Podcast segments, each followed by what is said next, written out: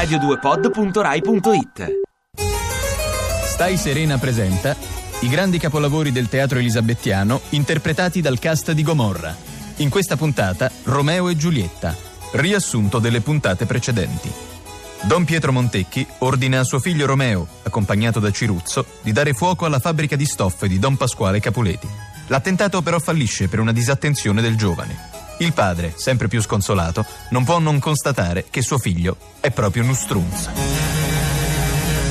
Atto ventiduesimo. Romè, tuo padre mi ha detto che la guarda alla fabbrica di Don Pasquale Capuleti non è chiusa buona. Mamma, i cavalli mi hanno cominciato a guardare in modo strano. Mi sono spaventato e li ho fatti scappare.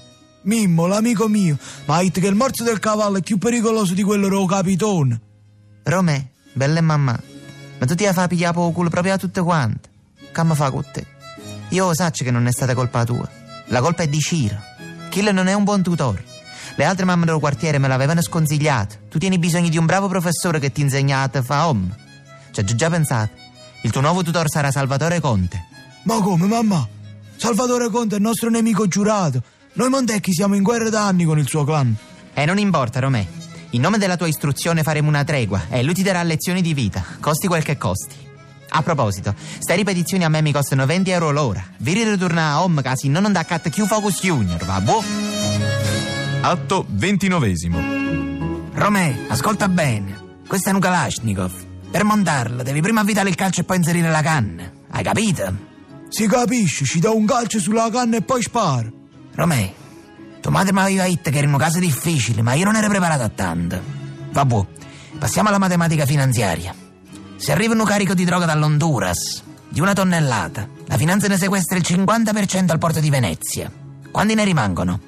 Una tonnellata, meno il 50%. 150 tonnellate. Romè, di a tua madre che devo parlare con lei.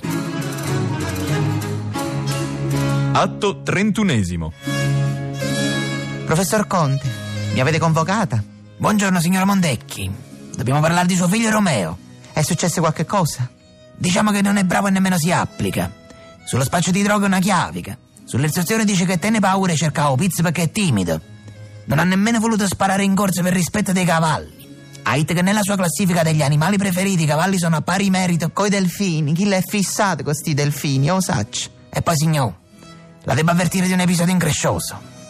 Martedì scorso mi ha chiamato per dirmi che non sarebbe venuto a ripetizioni perché teneva la febbre. Sono sceso sotto casa e l'ho già trovata al bar che s'abbuffava di ovetti Kinder. No, professor, sta cosa non me la aveva a ricere. Con tutto il rispetto, io vi do 20 euro l'ora per le ripetizioni per fa a home e chi le saccatta l'ovette Kinder? Professor, io mi scuso e vi chiedo un'ultima cortesia.